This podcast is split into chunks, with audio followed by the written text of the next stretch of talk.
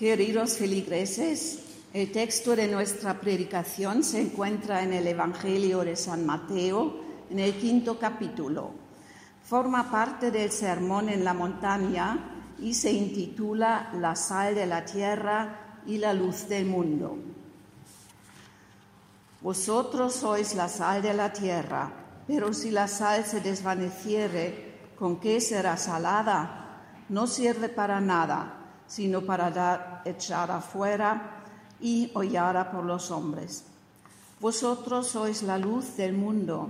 Una ciudad asentada sobre un monte no se puede esconder, ni se enciende una luz y se pone debajo de un almud, sino sobre un candelero y alumbra a todos los que están en casa. Así alumbre vuestra luz delante de los hombres, para que vean vuestras buenas obras y glorifiquen a vuestro Padre que está en los cielos.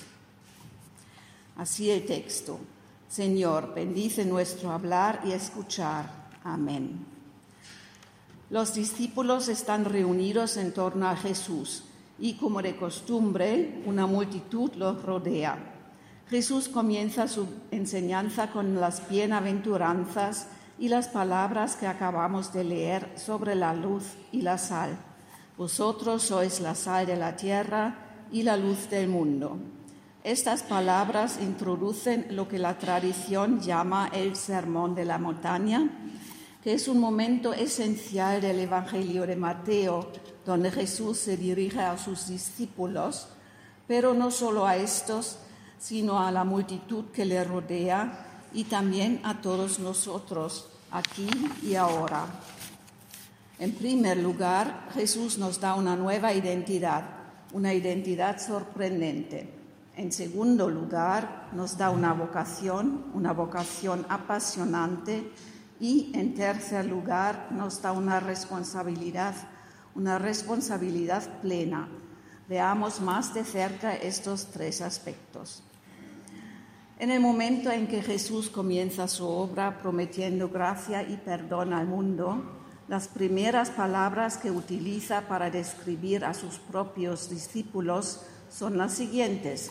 Vosotros sois la sal y la luz del mundo.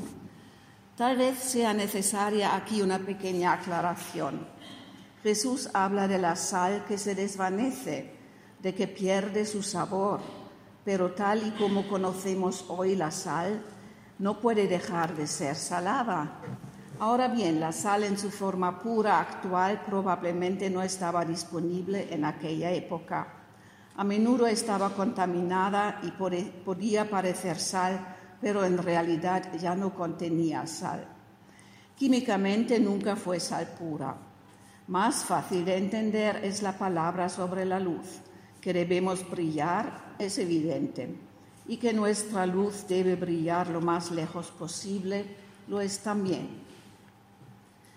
La elección de las palabras que usa Jesús es interesante. No dice os convertiréis en sal o os convertiréis en luz. No habla de un futuro hipotético. No exige ninguna condición. Cristo se dirige a sus discípulos y también a nosotros para decirnos lo que somos ahora, no lo que hemos de llegar a ser. Cristo proclama la gracia, no la ley una gracia que identifica a cada uno de nosotros en particular como alguien amado y perdonado por Dios. Estas palabras que abren el primer sermón de Jesús siguen en el texto inmediatamente después de las bienaventuranzas, que ofrecen la felicidad a quienes las escuchan. De hecho, las palabras sobre la sal y la luz constituyen la esencia del mensaje estas palabras marcan a los discípulos y les dan una nueva identidad, la sal de la tierra y la luz del mundo. Estos hombres no pidieron nada, no hicieron nada para justificar esta gracia y esta designación. Estos pescadores de Galilea no tenían ninguna cualificación especial para ser llamados discípulos, y lo mismo ocurría con las multitudes que seguían a Jesús. Tenían todo para recibir y nada para dar, pero su encuentro con Cristo cambió verdaderamente sus vidas. Vosotros sois la sal y la luz. Esta es nuestra identidad que Cristo proclama esta mañana. Nosotros, los llamados a entrar en el reino de Dios, o dicho de otro modo, los que ahora tenemos asegurada la salvación, somos identificados y nombrados por Cristo y nuestra existencia está ahora destinada a ser conocida y reconocida en el mundo. Para nosotros, los protestantes, resulta problemática la sección en la que se hace referencia a nuestras buenas obras.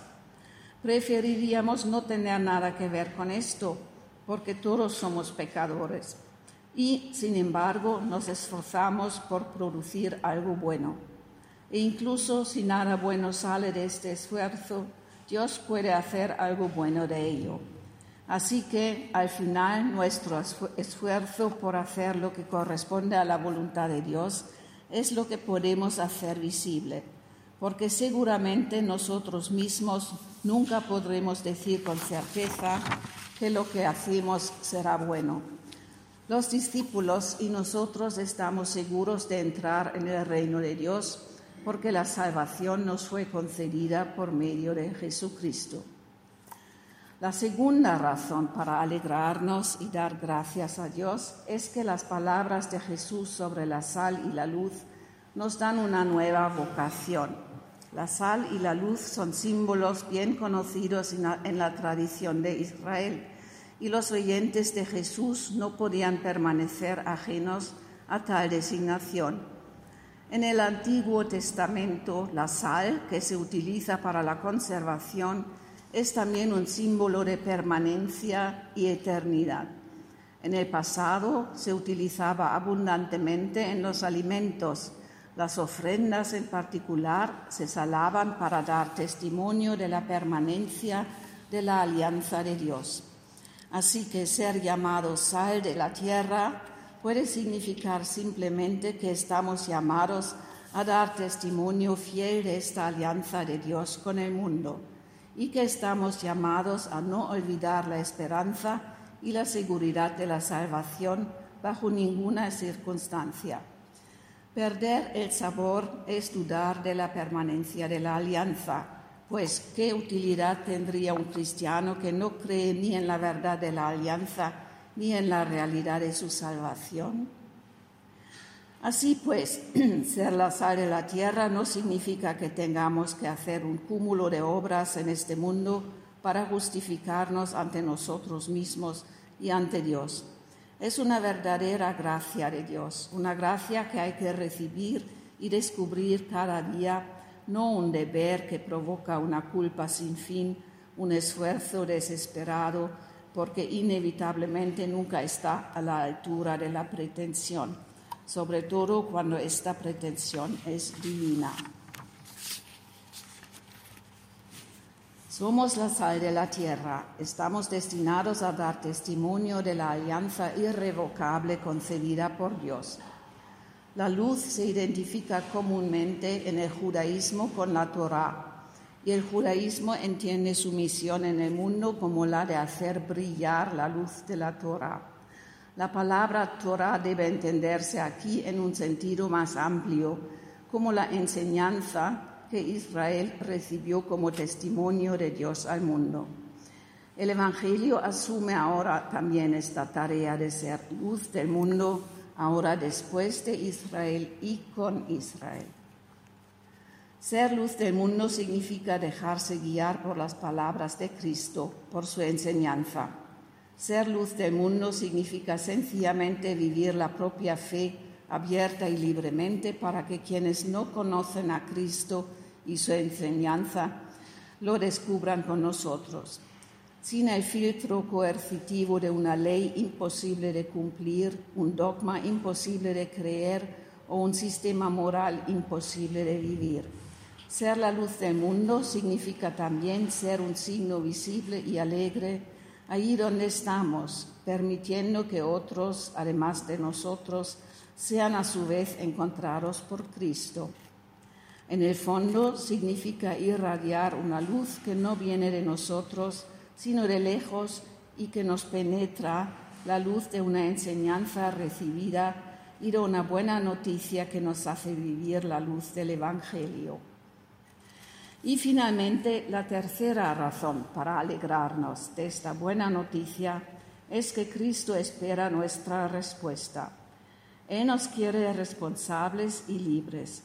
Vosotros sois la sal de la tierra. Significa que ahora somos testigos seguros de la fidelidad de Dios y de su alianza. Significa que no tenemos que escondernos y que nuestra fe puede ser visible. Ahora podemos salir, por así decirlo, podemos aventurarnos en un debate, en un encuentro, en un diálogo, en una acción personal y libremente, sin miedo a ser condenados por ninguna autoridad, pues Él ya nos ha justificado, sino para gloria de Dios y para que otros puedan cantar con nosotros su alegría y su gratitud. En todo esto Cristo no nos deja solos, nos ayuda y nos guía. Él mismo nos muestra el camino para que juntos encontremos la buena noticia que alegra a todos los corazones a saber que su alianza nunca cesará y que su luz que impregna nuestras vidas iluminará un día el mundo entero para nuestra salvación y su gloria. Amén.